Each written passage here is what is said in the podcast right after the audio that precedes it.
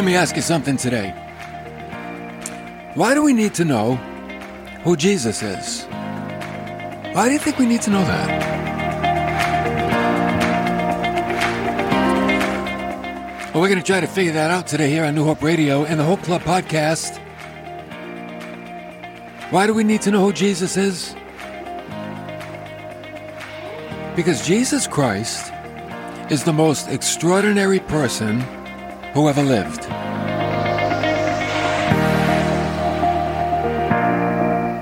Think about that. Now, we know that his early years were very ordinary. He had a simple vocation growing up, followed in the steps of his dad as a carpenter. But yet, think about this. No one else has made a greater contribution to the world in world history.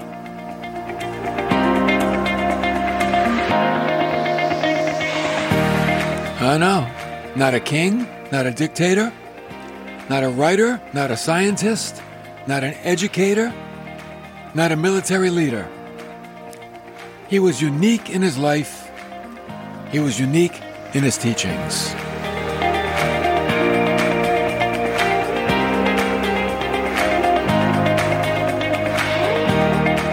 And what does the Bible say about him? Matthew thirteen fifty-four. He came to his hometown and began teaching them in the synagogues so that they were astonished. Wow. They were astonished at his teachings. And you know what they said?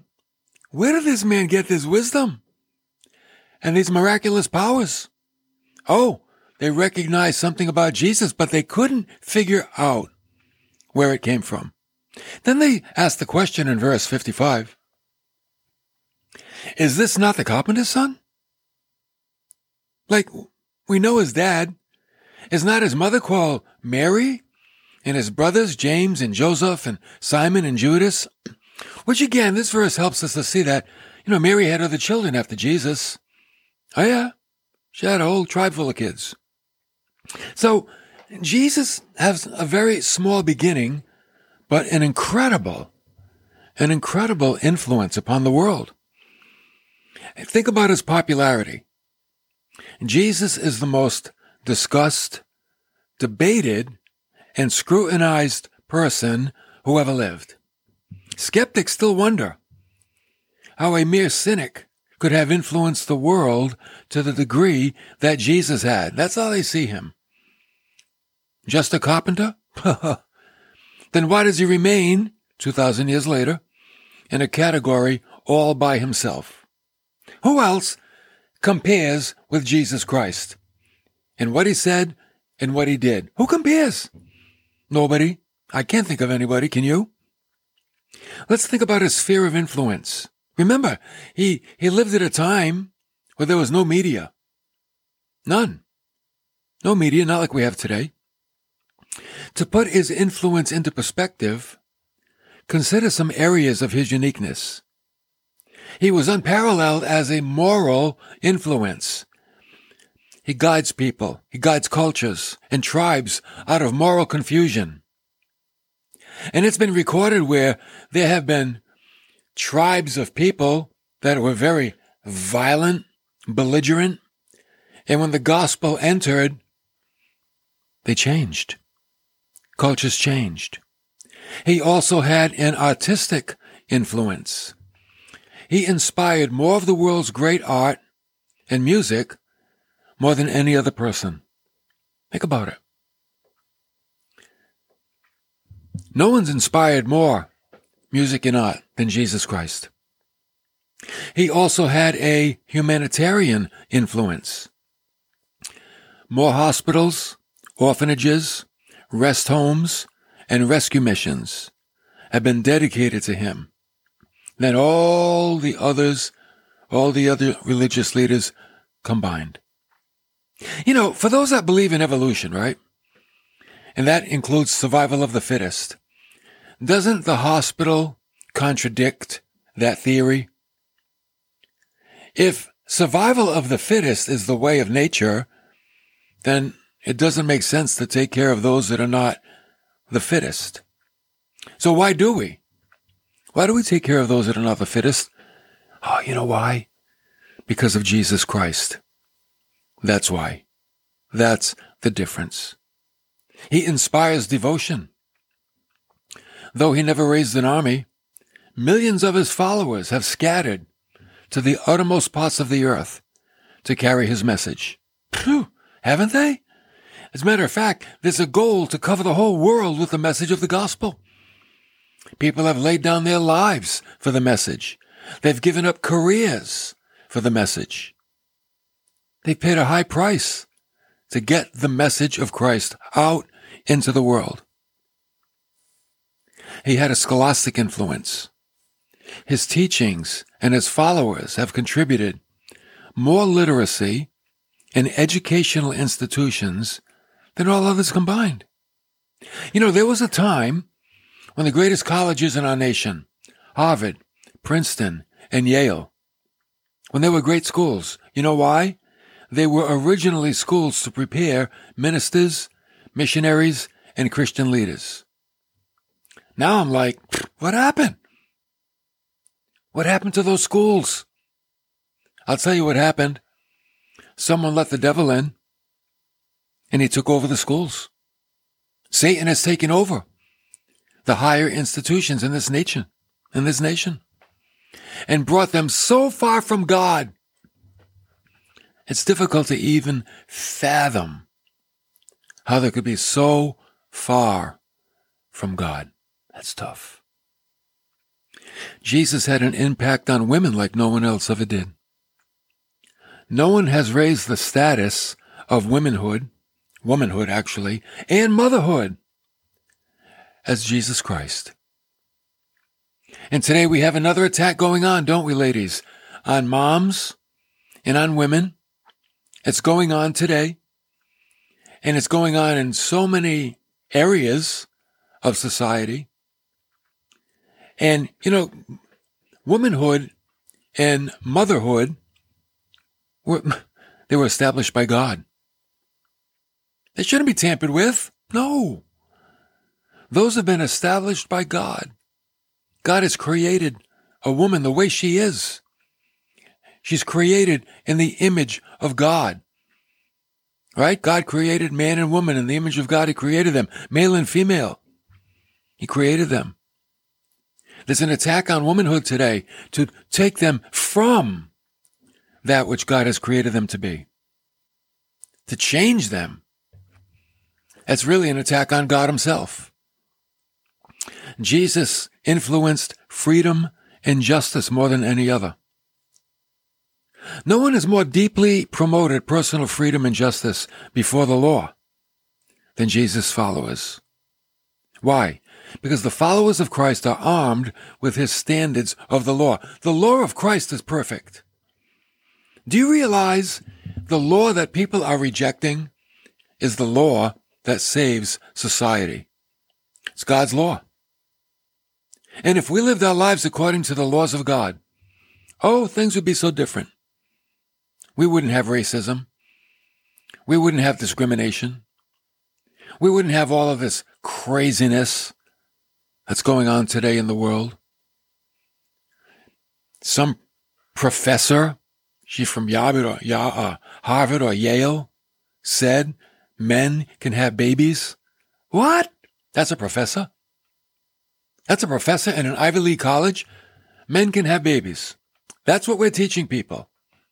And to say men can have babies, that is, that instills violence in people. What is going on in the world? People have departed from the laws of God. Think about the personal life of Jesus.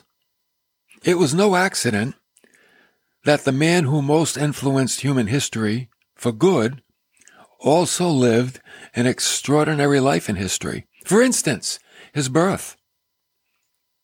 Every Christmas, millions, if not billions of Christians, and you know what? Even non-Christians celebrate the birth of Christ.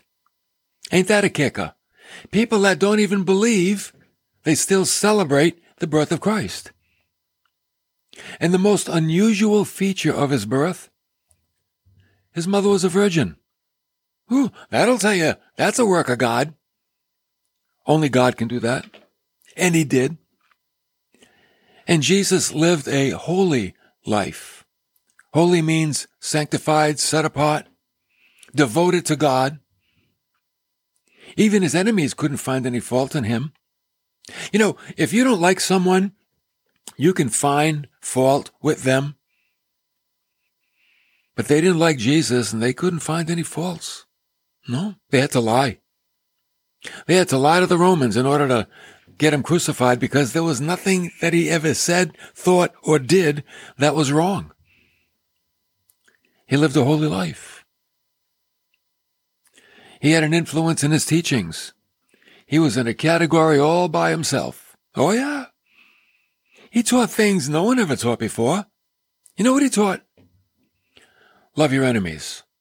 People are like, what? I want my money back. Love your enemies? Yeah. Love your enemies. This is God's economy. This is God's world. You want to live in God's world? Love your enemies. Pray for those who spitefully use you. See, the way of Christ is a way of non-vengeance. It's not the way of vengeance. The way of the world is the way of vengeance. It's the way of getting over. It's the way of deceit. Because Satan's the god of this world. But not the way of Christ. The way of Christ is servanthood, long-suffering, prayer, love. So different. Oh, it's so different from the rest of the world. And when Jesus went to work, pff, he did things no one else could do. He performed miracles, raised a few people from the dead, gave sight to the blind, hearing to the deaf, caused the lame to walk, set the captives free. Oh! And that's why he had such an effect on people. No one has ever had such a positive influence in their life, which was greater than Jesus of Nazareth. There's no greater effect. Anybody that knows Christ today knows that Jesus made the greatest impact on their life. And you know what? Maybe they've tried to change, and they've tried to better themselves, and tried to refine themselves, but all to no avail. But when Christ comes on the scene, and Christ comes into your life, that's when things really begin to happen. And it's a positive change, because that's what Jesus does. And if you think about it, he had a very common parentage. It wasn't like, you know, his mother and father were like, you know, half angel or something. They were human, just like us. Jesus didn't have a man cave. No material possessions. Nothing wrong with having things, but Jesus, you know, he wasn't about that. He was about his mission. That's what he was about. He was free. He wasn't tied down by things.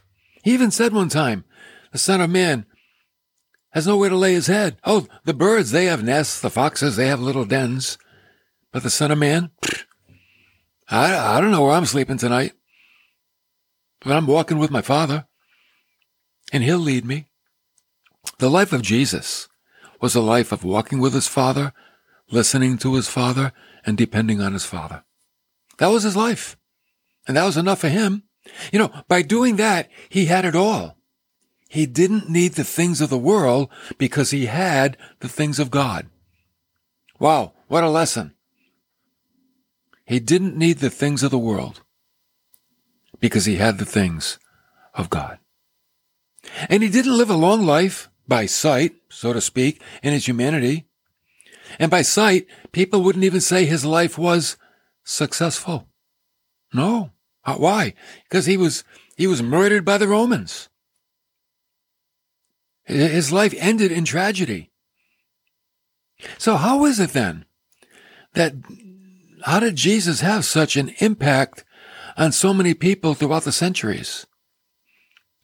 You know why Jesus had such an impact and why he continues to have it? Because he was who he said he was. God in human flesh. That's who he is. He is God. He's God become a man. And there's no other reason why this man could still have a lasting impression two thousand years after his death. There's no other reason. Jesus truly was the Son of God, just as he claimed to be. And that's why he's heralded today. And people that don't herald him, well, they just, I don't know, refuse to see. Let's talk about those people, the skeptics. Oh, the skeptics. Well, for more than sixteen hundred years, the personal deity of Jesus Christ was seldom questioned. It was accepted. Jesus is the Son of God. He's God come in the flesh. That was, people didn't have a problem with that. Even the people of his day said things like, no one can do these signs that you do unless God is with him. John three two. So it was attributed to Jesus that there was God was something about him. He put himself on an equal plane with the voice of God. In Matthew five twenty-seven, Jesus would teach, and he said, remember this one? You have heard that it was said, quoting the law, you shall not commit adultery. Okay, so he quoted, he quoted the law. Then he said, but I say to you. Oh, wait a minute, Jesus, what do you mean? He's putting himself on an equal par with the law. I say to you, don't even do it in your heart. If you do it in your heart, if you have lustful eyes, you've committed it. Wow. Many times Jesus would say, you have heard that it was said, but I say to you. He's putting himself on equal basis with the law. He was rejected by some Jews. He didn't fit their image of the Messiah, of what the, the Messiah they thought, oh, should be. Isn't it interesting? People have always concocted their own image of what Christ should be, or God. And because they haven't found a God that fits the mold that they created, they refuse to believe. Now, is that smart or is that dumb? I'm going to put that in the dumb column. Because you cannot fabricate an image and say, God, this is what I want you to be. Because God is God. God is already who he is. As a matter of fact, it works just the opposite. God is fabricating an image, and he's saying to us, this is how I want you to be. And how do you want me to be, God? I want you to be like my son. I want you to be like Jesus. I want you to be Christ-like. And isn't that a big reason why we go to church? You know why we go to church? To learn to be Christ-like. That's the goal. To be like Christ. That's the whole goal. So we can reveal the light of heaven to a darkened world. To be like Christ. We are the body of Christ. So, because he didn't fit some people's image, they rejected him. Although he was accepted by some Jews, thankfully. And only until about four hundred years ago did people begin to question the deity of Jesus Christ. Like I said, it was always accepted that Christ was God.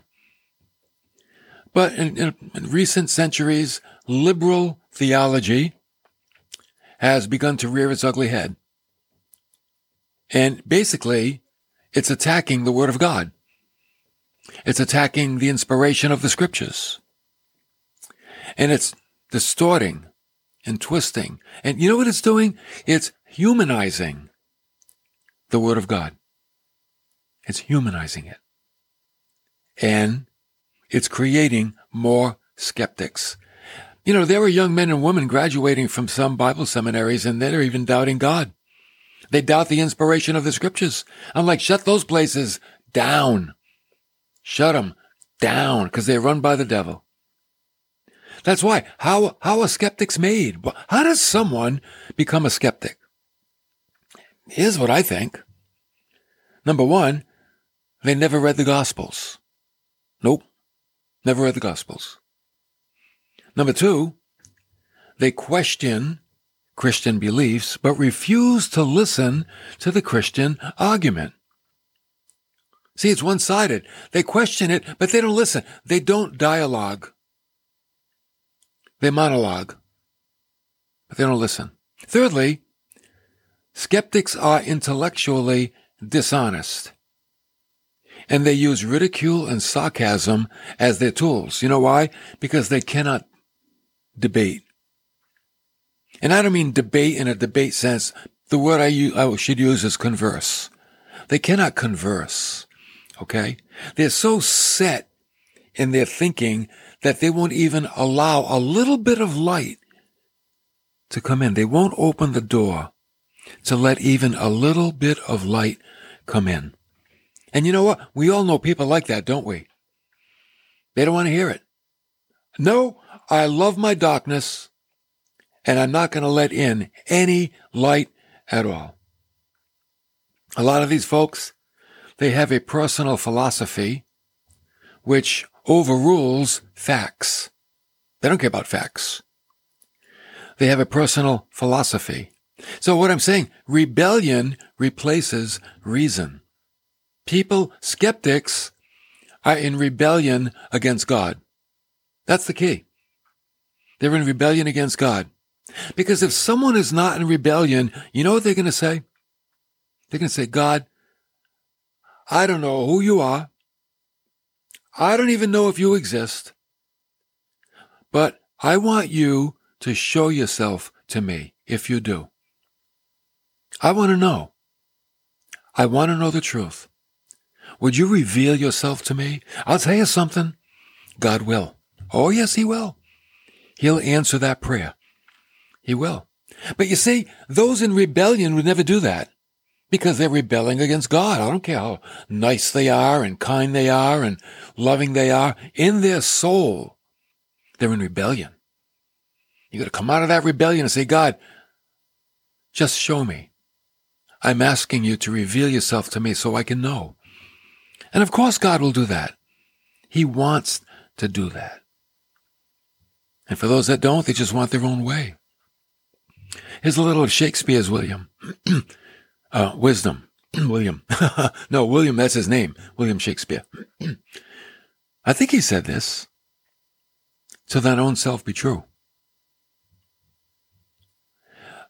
You can't be true to yourself if you're in rebellion against God. And if you refuse to believe, you're not true to yourself. You're deceiving yourself. You're lying to yourself. You're actually hurting yourself. You're not being true to yourself.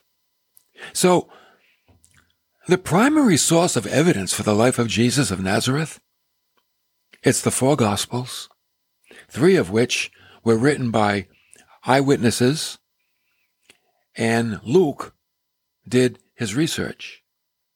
So we do have credibility of the Gospel accounts. Right? Critics say, oh, too much time went by after the, after the death of Christ for any aqu- accounts to be accurate. They're mad, man's imagination. But let me tell you how the Gospels tell of Christ. Matthew, he wrote his Gospel, right? He walked with Jesus. He did. He was an eyewitness. He wrote mostly of the kingdom of God. He wrote down the parables Jesus told. And he wrote as early as thirty A D Mark, he witnessed Jesus as a young boy. The disciples met in his mom's house. He wrote as early as fifty or fifty-four A D Luke, Luke didn't walk with Jesus, but he spoke with those who did. And he wrote about fifty-eight to sixty A D He accompanied the Apostle Paul on his journeys, and Paul had divine revelation from God. Oh, yeah. And then the Gospel of John. He walked with Jesus, and he presented the supernaturalness of Jesus. And John, at the end of his gospel, he said, these have been written that you may believe that Jesus is the Christ, the Son of God, and that believing you may have life in his name. Think about it. God's, John said, this is why I wrote about Jesus, that you would believe and you would have life in his name. It's incredible. John knew what he had been doing. And he wrote about things that archaeologists have discovered. Jacob's well at Sychar, the pool of Siloam, the Praetorium where Jesus was tried before Pilate. Modern archaeology has said, yep, those things are authentic. They're there. All early church leaders accepted the written accounts of Jesus. And because of that, people lived and died for Jesus' sake. And it still goes on today. There is no honest argument against the existence and the ministry of Jesus Christ. There is not. Only the rebellious would have an argument. But those that want to know truth, they will see it. Clear as day. It's all about the heart.